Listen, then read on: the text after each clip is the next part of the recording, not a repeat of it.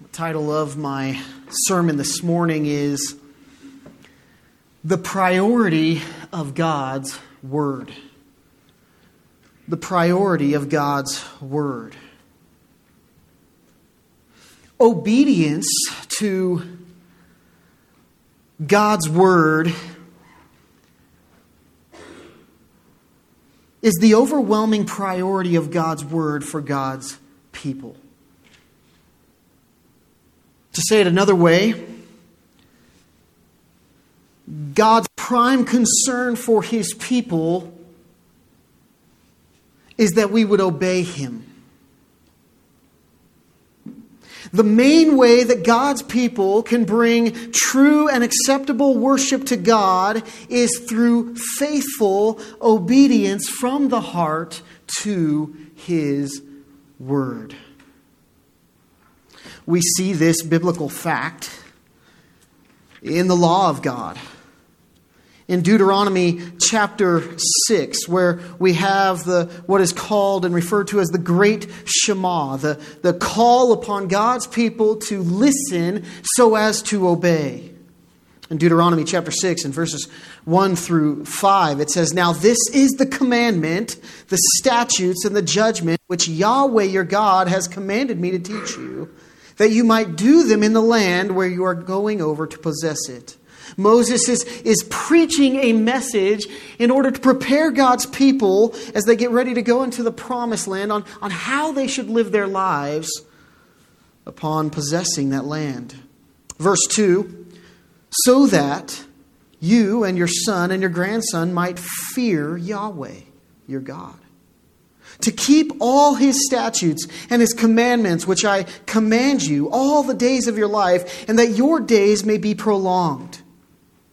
O Israel, you should listen and be careful to do it, that it may be well with you, and that you may multiply greatly, just as Yahweh, the God of your fathers, has promised you in a land flowing with milk and honey. Hear, O Israel Yahweh is our God. Yahweh is one. You shall love Yahweh with all your heart, and with all your soul, and with all your might. True love for Yahweh is inseparably linked to our obedience. We see this reiterated in the narrative segment of God's Word. We could go to passage after passage, but just to highlight one in Joshua chapter 1 and, and, and verse 8. Well, starting in verse 7, as, as God commissions Joshua to, to, to follow his word and to lead his people. He says, Only be strong and very creation, courageous. Be careful to do according to all the law which Moses, my servant, commanded you. Do not turn from it to the right or to the left, so that you may have success wherever you go this book of the law shall not depart from your mouth, but you shall meditate on it day and night, so that you may be careful to do according to all that is written in it. For then you will make your way prosperous, and then you will have success. We also see this main point uh, uh, stated in, in the poetry and, and wisdom portions of God's Word. Psalm 119 chapter that Pastor Moses is so close to finishing. All the way back in the first stanza of Psalm 119 in verse 4. The psalmist writes, You have, referring to God, you have ordained your precepts. Why? That we should keep them diligently. In other words, one of the main reasons why God ordained His Word, why God gave us His Word, is that we, His people, would keep them, His Word, diligently. It took Solomon all of his life to come to this final conclusion. In Ecclesiastes chapter 12 and verse 13 after he had pursued everything that this world had to offer him. The conclusion, when all has been heard, is fear God and keep his commandments, because this applies to every person. God wants his people to obey.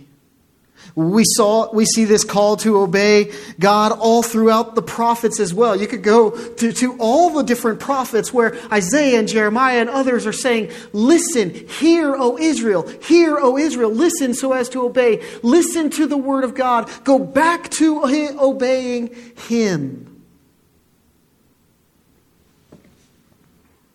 Well, as we know, they they failed to do so, characteristically speaking.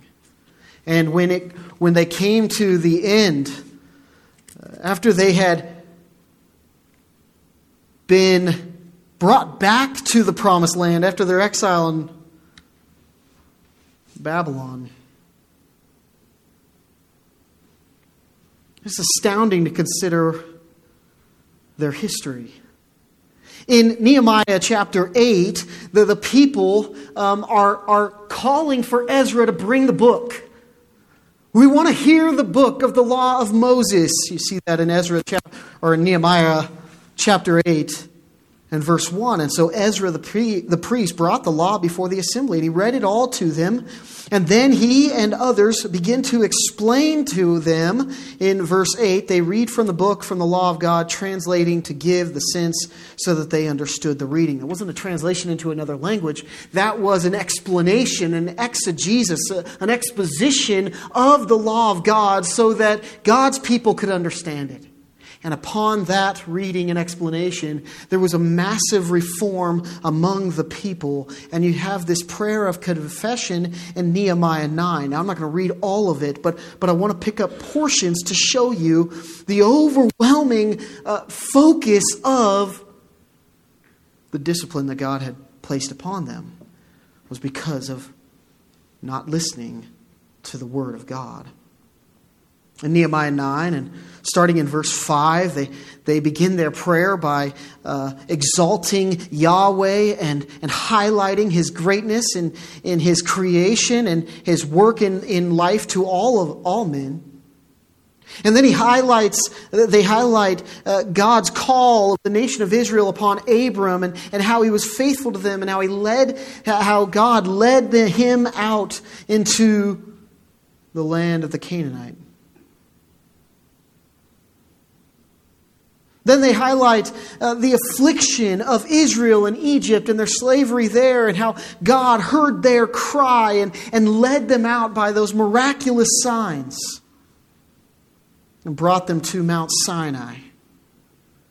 And in verse 13 it says, Then you came down on Mount Sinai and spoke with them from heaven. You gave them just ordinances and true laws, good statutes and commandments so you made known to them your holy Sabbath and laid down for them commandments, statutes, and law through your servant Moses. You even provided everything they needed, not only spiritually, but physically. Verse 16. But they, our fathers, acted arrogantly. They became stubborn and would not listen. That's our great Shema.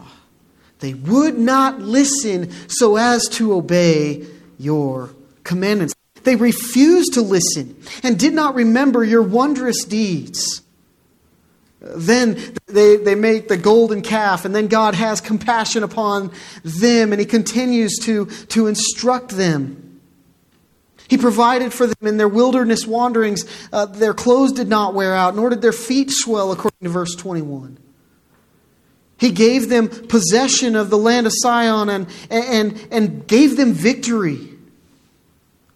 Continued to, to, to fulfill his promise and make their numbers numerous as the stars of the heaven.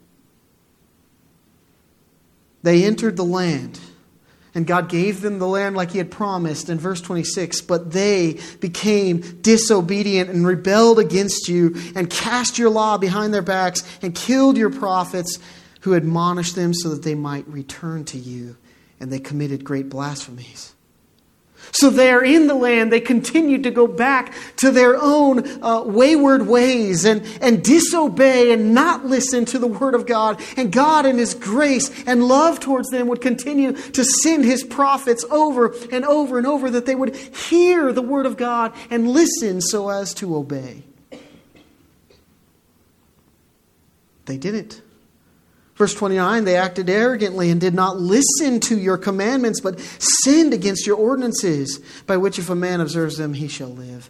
And they turned a stubborn shoulder and stiff neck, stiffened their neck, and would not Shema. They would not listen. Verse 34 Even further, God gave them much grace then it says, For our kings, our leaders, our priests, and our fathers have not kept your law or paid attention to your commandments and your admonitions, which you have admonished them. God wants the obedience of his people. And that theme continues right on into the New Testament, even from the lips of our Lord Jesus Christ in John chapter 14, as he is spending time with those of his closest followers in the upper room. And he would tell them in John 14 15, If you love me, you will keep my commandments. Again, love for God is inseparably linked to obedience.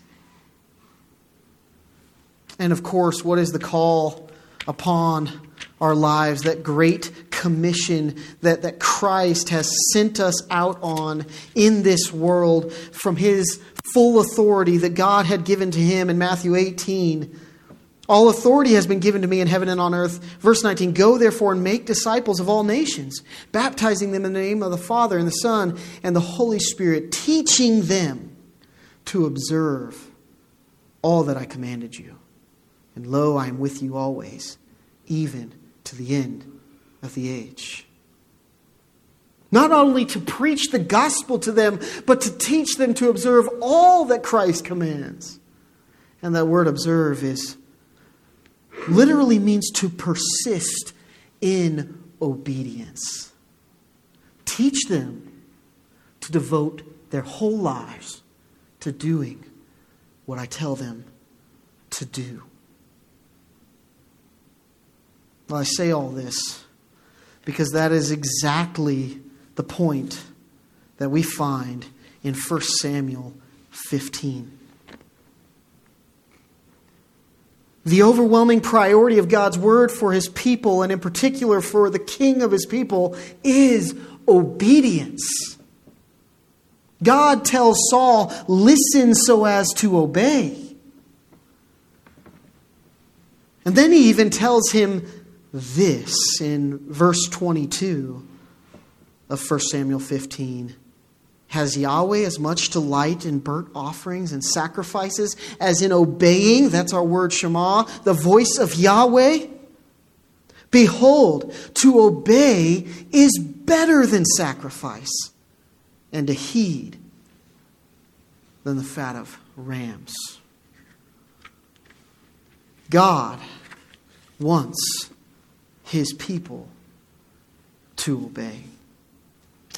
Now we come to the point in our study of 1st and 2nd Samuel. Remember, uh, they were one book in the original manuscripts where the author of, of Samuel is setting the stage for David, God's choice for a king to take the throne.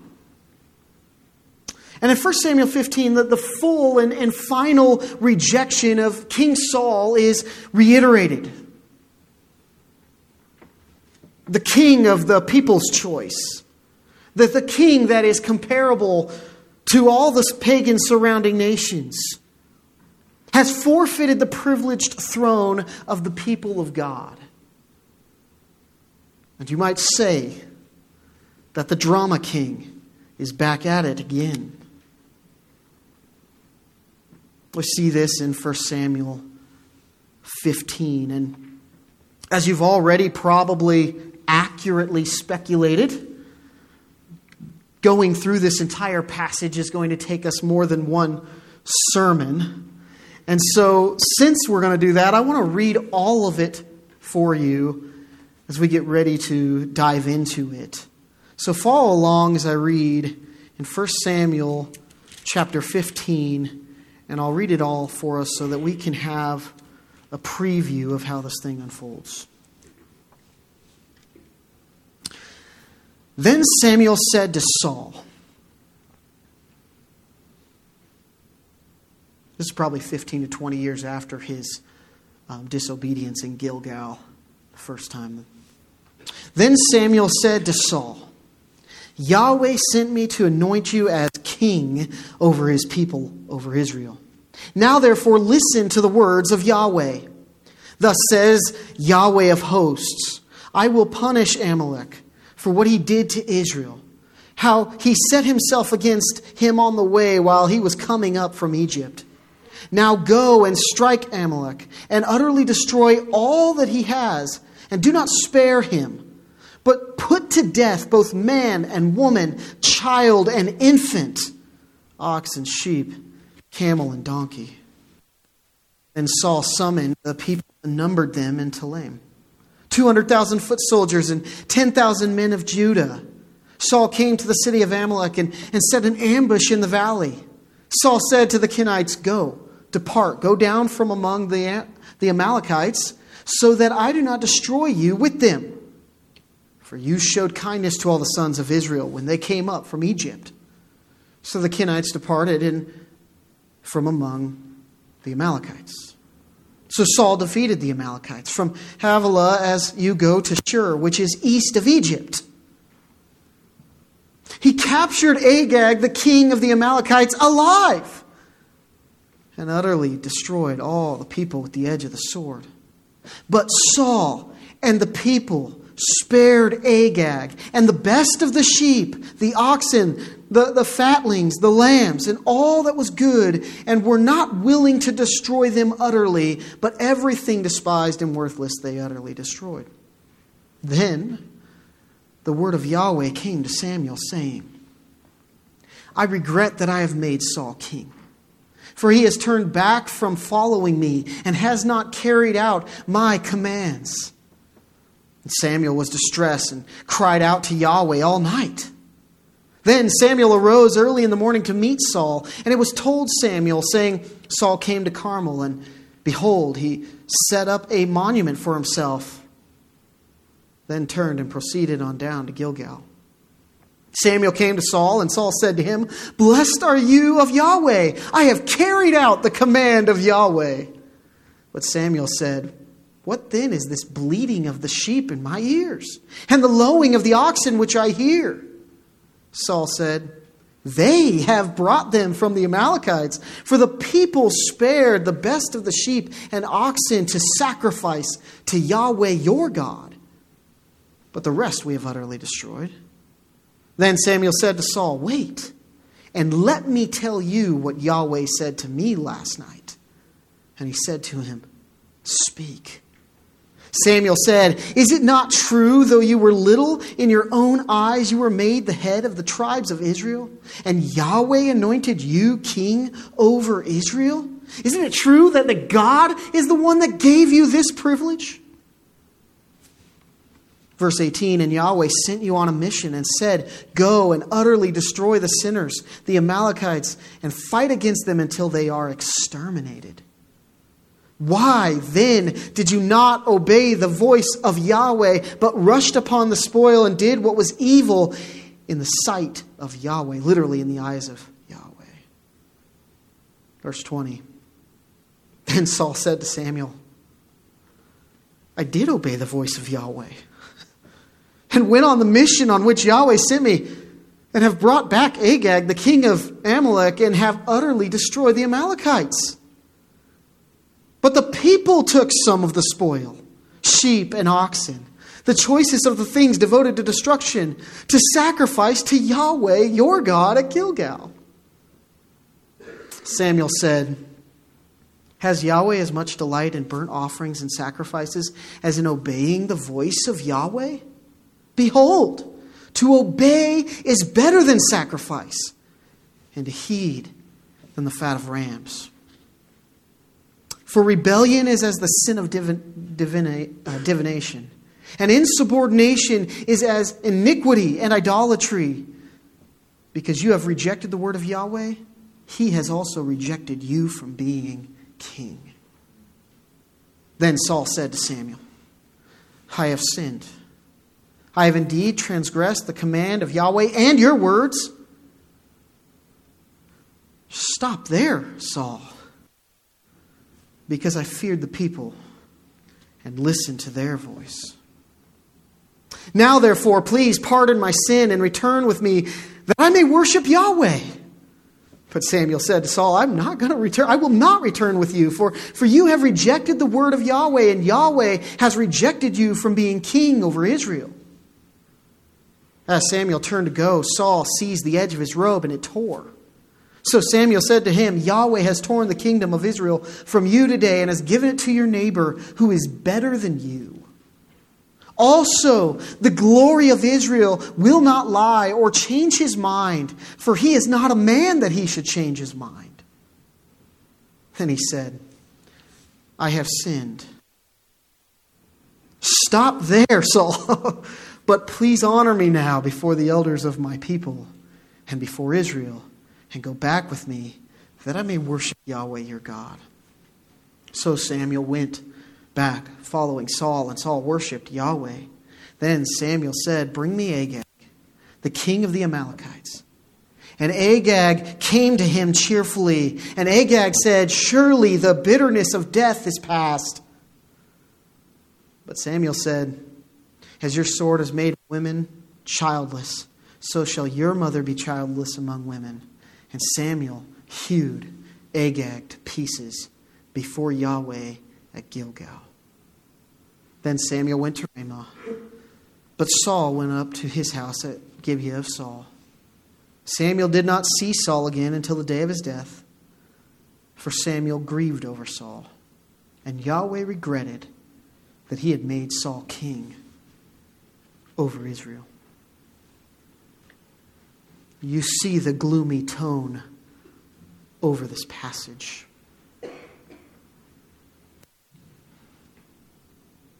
And I wanted to take some time to walk through it.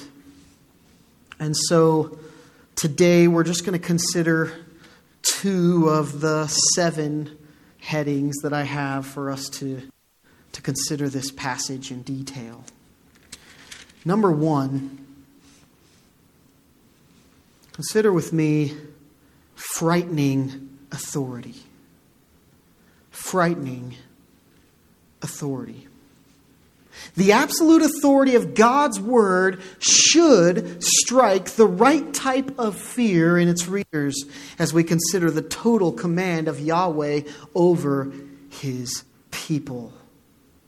Again, you see that in verses 1 through 3, where Samuel comes to Saul and says, Yahweh sent me to you. Now listen to the words of Yahweh. I'm going to punish Amalek, and I want you to wipe him out. The last phrase in verse 1 really does set the prevailing tone of 1 Samuel 15, where he says, Listen to the words of Yahweh. Yahweh sent me to anoint you to be king over his people. Now, therefore, listen to the words of Yahweh. And that is the, the great Shema. Listen so as to obey God's word. This word, Shema, is used eight times in this passage. You see it here in verse 1. And in verse 4, the word summoned is also the word Shema. And in that tense, it's it's highlighting that, that Saul caused the people to, to hear and to come and gather. In verse 14, Samuel uses it in, his, in stating that he hears the bleating of the sheep and the lowing of the oxen. In verse 19, why then did you not obey the voice of Yahweh? Obey is our word listen. Verse 20 as well. I did obey, I did listen to the voice of Yahweh. Verse 22, it's used twice as in obeying the voice of Yahweh. And behold, to obey is better than sacrifice. And again in verse 24, because I feared the people and I actually listened to their voice. It's not that Saul didn't hear what God had to say to him through Samuel, it is that he didn't listen. I've had a little extra time with some sixth graders this past week. And it's interesting when the teacher gives a group of sixth graders some instructions.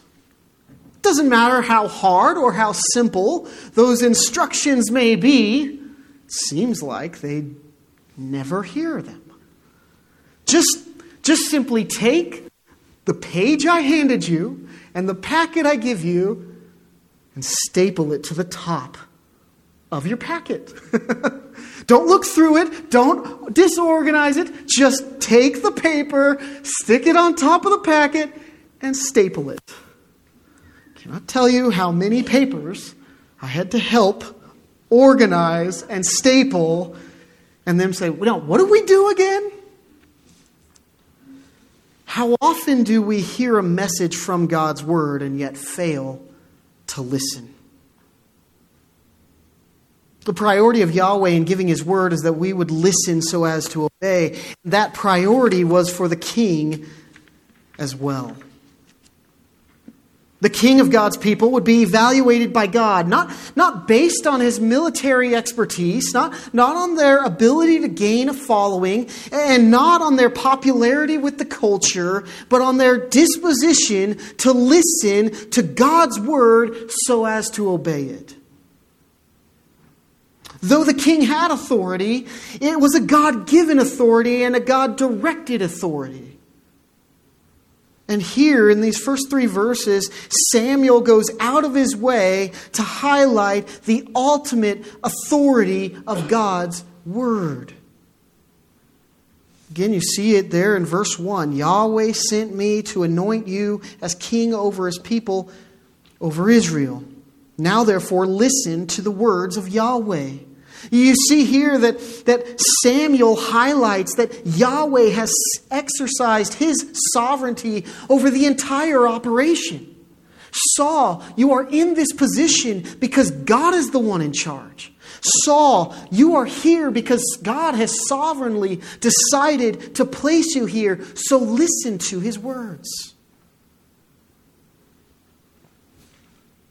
And again, he gives this imperative it's a command to listen to the words of Yahweh.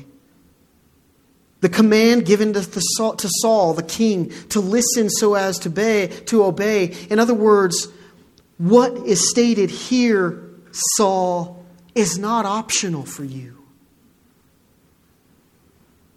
Furthermore, notice the title that Samuel uses for Yahweh in verse 2 to highlight the supreme authority of God. Thus says Yahweh of hosts. Now, the first time this phrase is used of God, this title for Yahweh is used, is in 1 Samuel. If you remember back to 1 Samuel chapter 1 and verse 3, there we're introduced to the Yahweh of hosts. And this phrase signifies his ability and right to rule over all things as the omnipotent sovereign one. As he's the one who holds all the armies of heaven at his disposal. It highlights uh, Yahweh's unmatched dominion and authority over all things. And this is why Samuel uses this formula Saul, listen so as to obey the words of Yahweh because His word is the final authority, because He is the unmatched chief in command. In fact, if you were to, you know, mark uh, the times this is used 76 times in the prophets, according to, to, to one commentator. It's always to emphasize the authority of the message. Yahweh of hosts says this. And this authority doesn't only apply to his people, God's people, it extends to all people. Notice verses 2 and 3. Yahweh says, or thus says Yahweh of hosts, I will punish Amalek for what he did to Israel, how he set himself against him on the way while he was coming up from Egypt. In other words, what the pagan nations do, God still sees and holds them all accountable.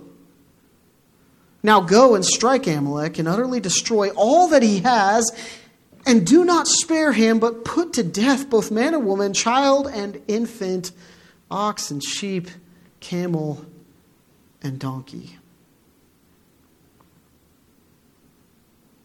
This is a frightening authority. As the past and present actions of the Amalekites were under the sovereign gaze of God. 300 years prior to this, in the history of the world, when Israel was on their way up from Egypt to the Promised Land, the Amalekites dealt dirty with God's chosen people. In Exodus chapter 17, we see this story in verses 8 through 14.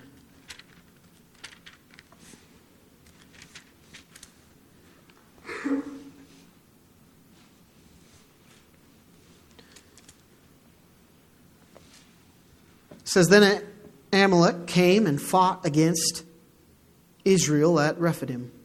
So Moses said to Joshua, Choose men for us, go out, fight against Amalek. Tomorrow I will station myself on the top of the hill with the staff of God in my hand. Joshua did as Moses told him and fought against Amalek. And Moses, Aaron, and Hur went up to the top of the hill. You remember the story. They had to hold Moses' arms up. So it came about when Moses held his hand up that Israel prevailed, and when he let his hand down, Amalek prevailed. But Moses' hands were heavy. And they took a stone and put it under him, and he sat on it. And Aaron and Hur supported his hands, one on one side and one on the other. Thus his hands were steady until the sun set. So Joshua overwhelmed Amalek and his people with the edge of the sword. Then Yahweh said to Moses, Write this in a book as a memorial and recite it to Joshua, that I will utterly blot out the memory of Amalek from under heaven. When you get to Deuteronomy chapter 25, and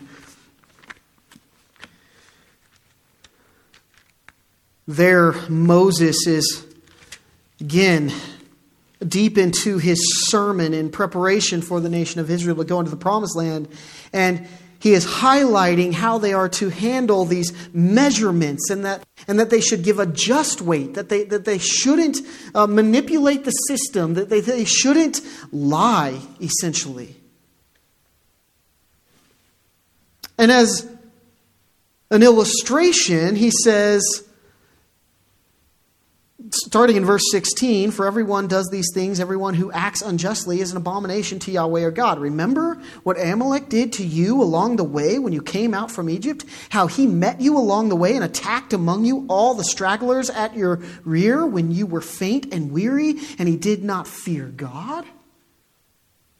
The Amalekites came and took advantage of them. Therefore, it shall come about when Yahweh your God has given you rest from all your surrounding enemies in the land which Yahweh your God gives you as an inheritance to possess, you shall blot out the memory of Amalek from under heaven. You must not forget. Well, God, in His gracious reminding, here reminds them to blot out Amalek. And God gives his rejected king a gracious opportunity to be used in God's just vengeance and punishment upon a wicked people. Now, some people have a problem with this command of Yahweh to Saul. I mean, after all, God is telling Saul, I want you to wipe out all these people. I mean, this is genocide. And if we admit, it is absolutely startling to consider that God would strike down a nation to the infant. In fact, often God's word is as frightening as it is authoritative. How can we reconcile this command to utterly destroy down to the infant with a God who is self proclaimed as gracious and compassionate, slow to anger, and abounding in loyal love. I love what one commentator says. He says, This, this total curse of destruction sounds horrid. He says, First, it is horrid. Second, our claim is only that Scripture is true, not that it is sanitized. Third, Yahweh's vengeance should not be repudiated, but praised if it is virtuous vengeance. That is, if it is a just vengeance. Close quote. And it was a just vengeance. God reserves the right to enact his punishment on a sinful people at whatever moment he so chooses. He is just, and therefore everything he chooses to do, whenever he chooses to do it, is just. And it's not only the past actions of the ancestors of Amalek that is punished here, according to verse 18 of 1 Samuel 15 and of verse 33, it's also in the present he says, Go and utterly destroy the sinners, the Amalekites. And in verse 33, as your sword has made women childless, so shall your mother be childless among women. A wicked king. But notice how patient Yahweh's justice often is. Remember, this is 300 years since Amalek took advantage of God's people there and their way up from Egypt. One commentator says, is, is Yahweh not slow to anger when he gives them 300 years to repent?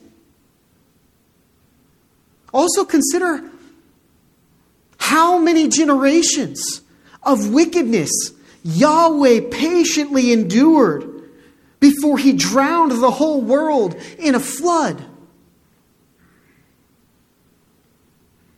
And how many years have gone by since the flood?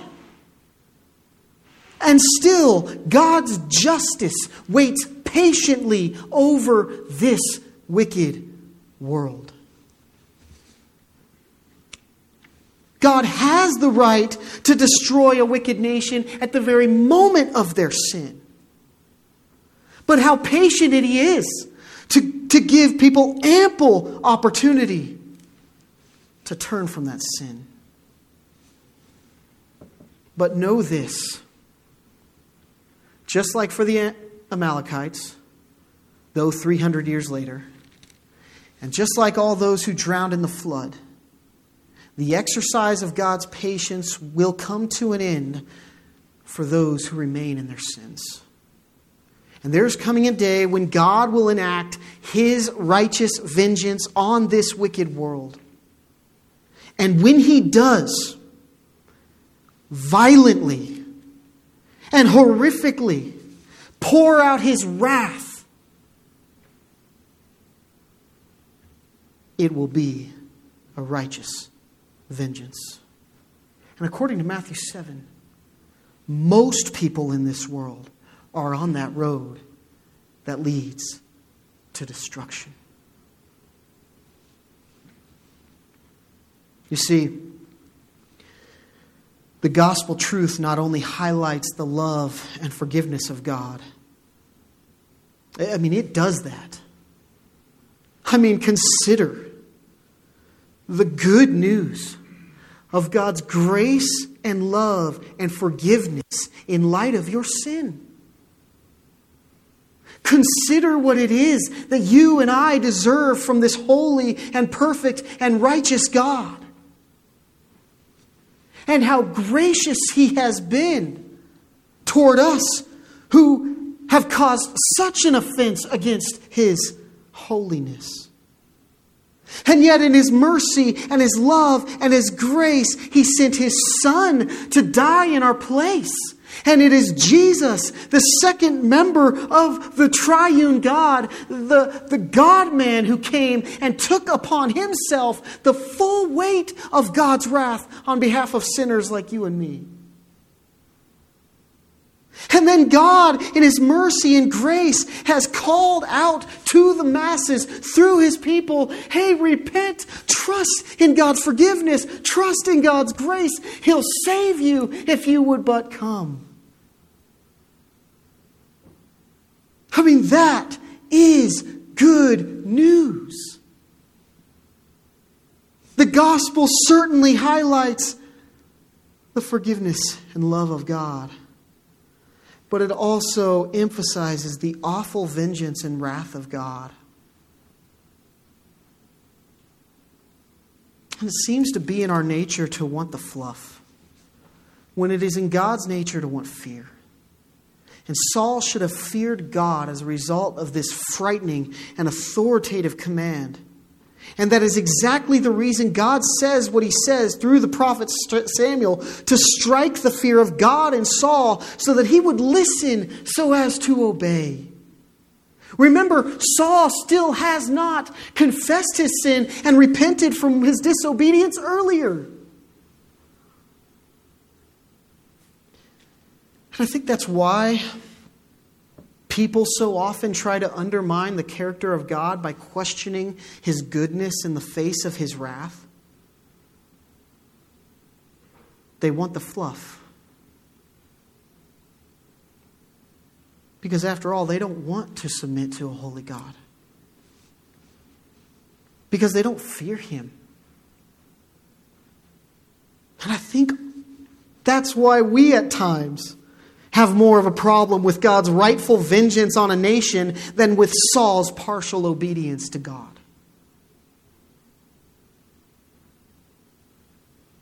And that's the frightening thing about God's authoritative word. It doesn't flinch in the face of its critics. It doesn't vacillate to the squirming soul. It doesn't soften the blow so that people might like it more.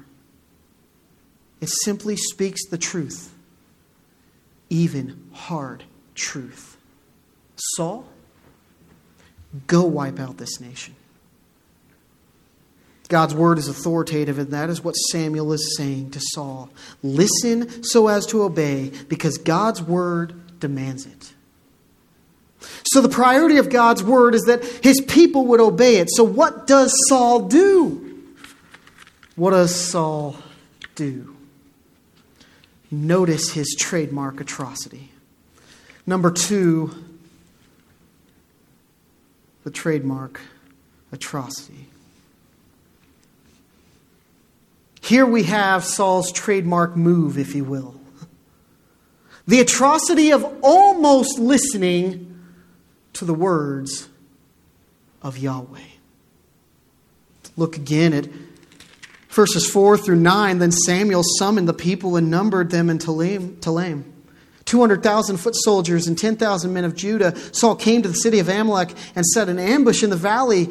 Saul said to the Kenites, Go, depart from among the Amalekites, so that I do not destroy you with them, for you showed kindness to all the sons of Israel when they came up from Egypt. So the Kenites departed from among the Amalekites. So Saul defeated the Amalekites from Havilah as you go to Shur, which is east of Egypt. Things were going so well up through verse 7. I mean, we can see that even Saul doesn't just want to wipe a nation out just to wipe them out. He shows compassion upon the, one of the nations that did show kindness to Israel. But almost obeying is almost as good as hitting or almost obeying is as good as almost hitting your target in the eyes of God. And God doesn't hand out participation trophies. He holds us accountable to the bullseye of his perfect righteousness.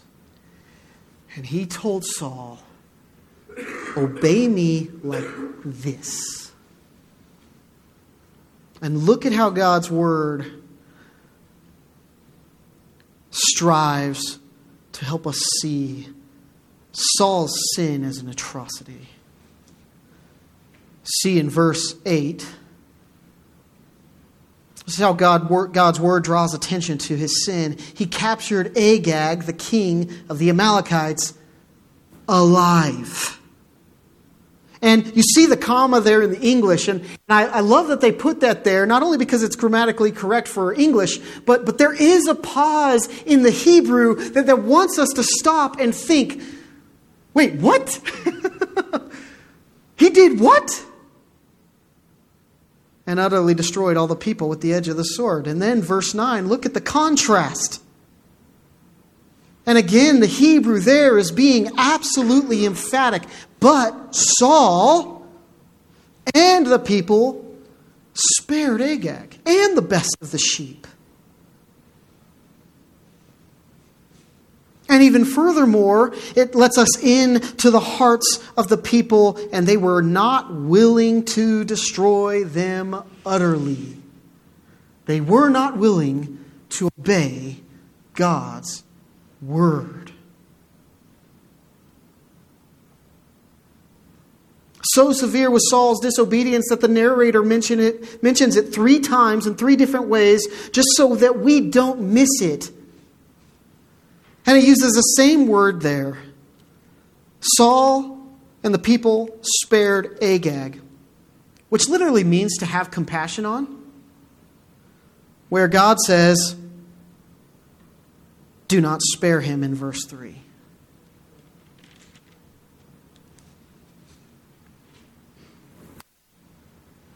Saul and the people deliberately disobeyed God's specific command. And before we linger too long on Saul's sin of almost obeying, which is really no obedience at all, Don't you find it somewhat easy to sympathize with Saul a little bit? It seems simple to give half hearted devotion to God, doesn't it? I mean, it's so like us to partially obey. But why? What are, what are some of the motivating factors that left Saul short of, of true success in the eyes of God? Why did he disregard the clear command of God and obey only part of God's commands? Why the selective hearing? Or don't want to jump too far ahead of ourselves, so we won't unravel the rest of the book, but we do want to jump ahead a little bit because the the Bible here gives us clues to what's going on in the heart of Saul. And shows in this passage three of the motivating factors that, that caused Paul, that moved Paul, or sorry, Saul to disobey God. You see in verse 12, one of those motivating factors was pride. And isn't that always the case when it comes to disobeying God? Samuel arose early in the morning to meet Saul, and it was told Samuel, saying, Saul came to Carmel, and behold, again, uh, behold is uh, the way the Hebrew says, pay attention, look at this. He set up a monument for himself. Then turned and proceeded on down to Gilgal. That may be one of the reasons why Saul decided to, to spare Agag, to say, hey, look at what I did. And that was a pagan way of tri- tr- uh, trumpeting your triumph. To say, look, I've got the king.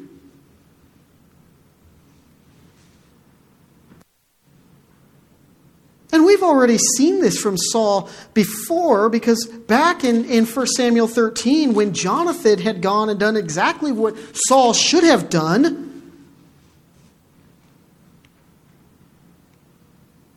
to go and take over the garrison that was in Gibeah, Jonathan in verse 3 of 1 Samuel 13 smote the garrison of the Philistines, and the Philistines heard of it.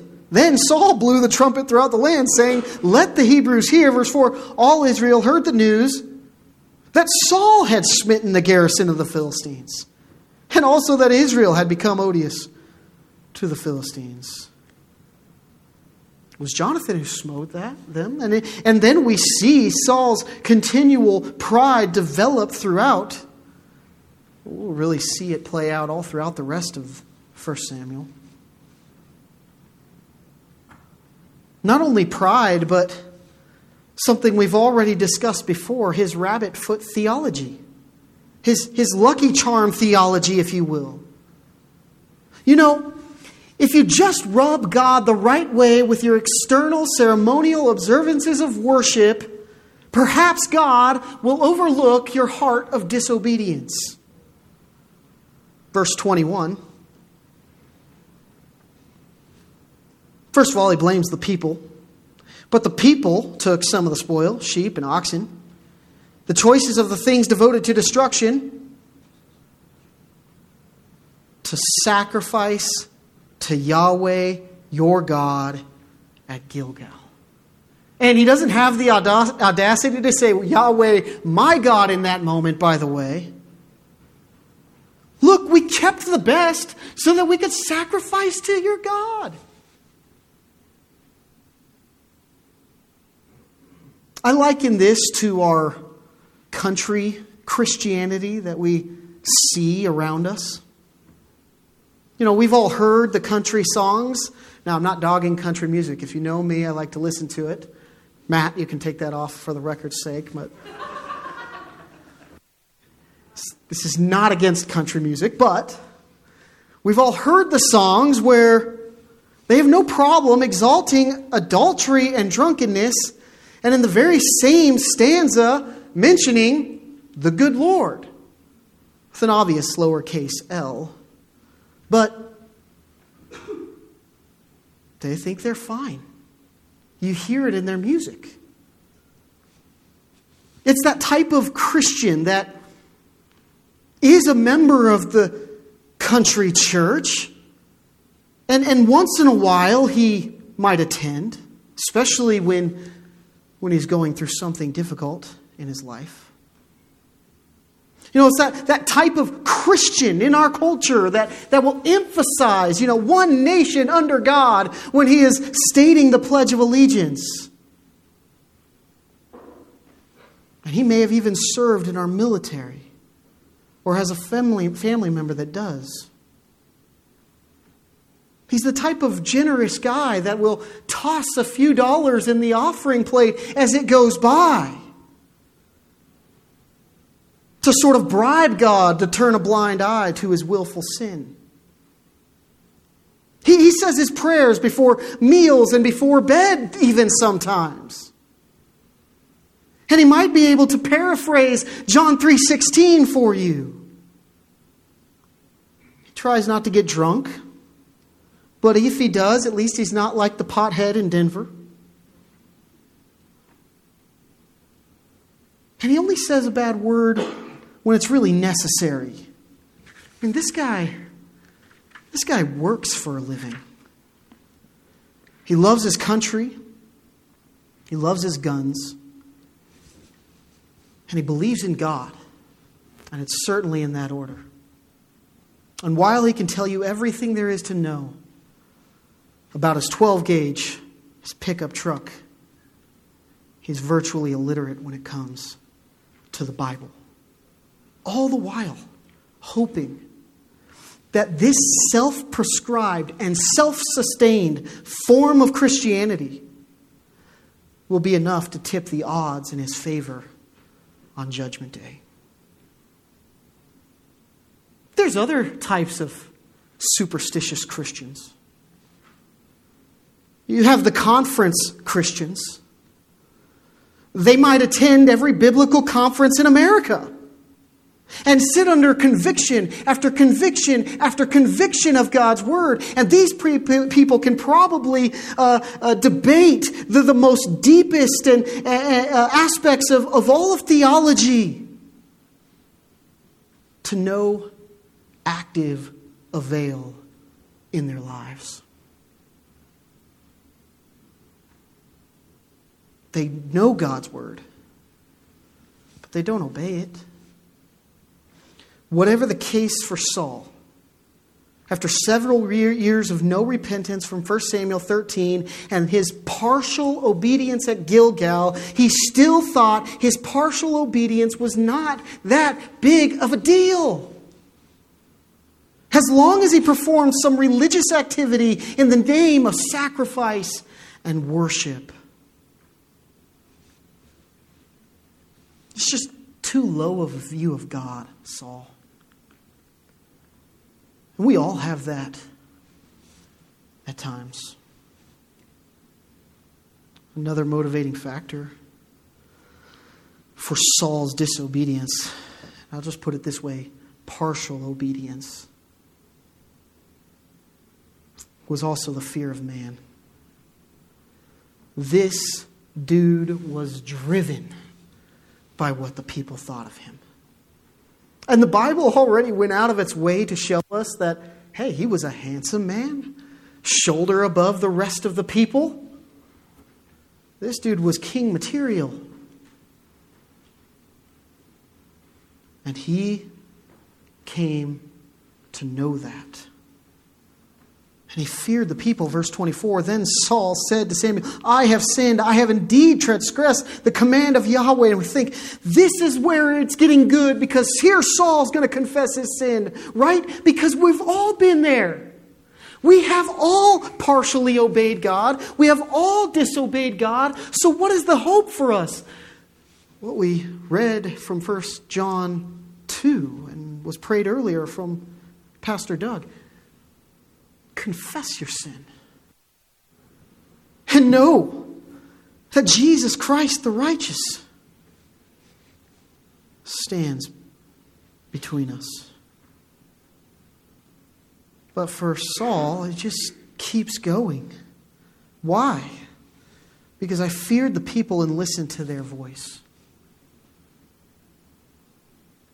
And I don't think here that he's acknowledging his fear of man as sin. Because I see that you will see it even further when he says, Hey, you've got to go back with me and honor, honor, the, honor me before the people. What he's saying here is, I did it, but it was because of the people. They wanted me to do it. Listen, so much obedience has been sacrificed on the altar of sinful fear. Just like love and obedience go hand in hand in God's word, so do fear and obedience. Over the years, my children have come to me at night because they're afraid of something.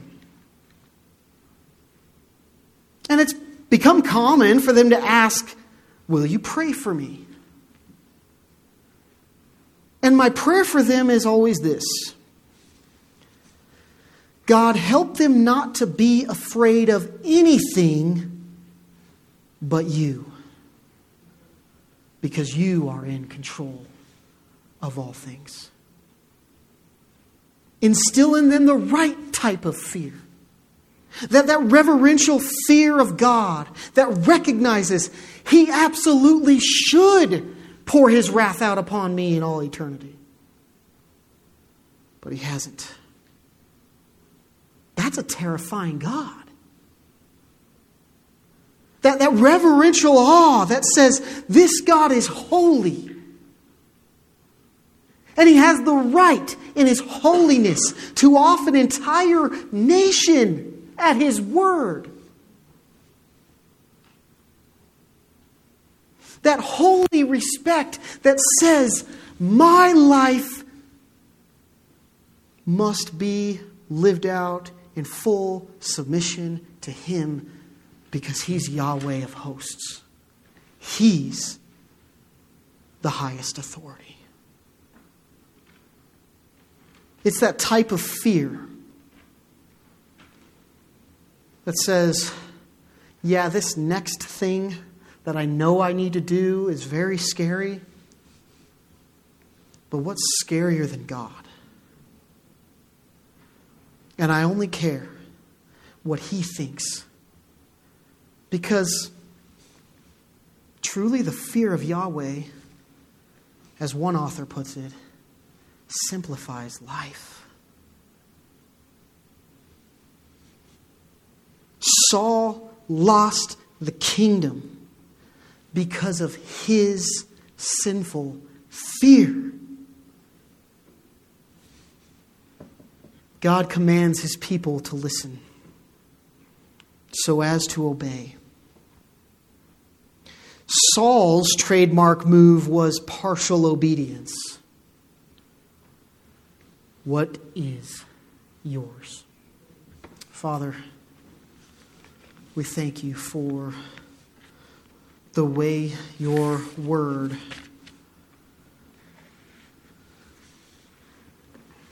just tells us how it is. Our hope is not in the thought that you would overlook our sin, but that you would graciously confront us with it and remind us that our only hope is in Christ. And that the true path to joy and satisfaction in this world as your people is simply to trust and obey. Help us, O Lord, not to excuse our sin, but to own it. And then, in recognition of your astounding grace, to forgive every time we confess.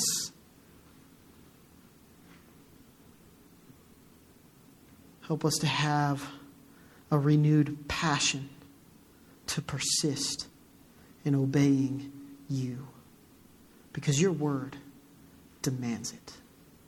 In Jesus' name, amen.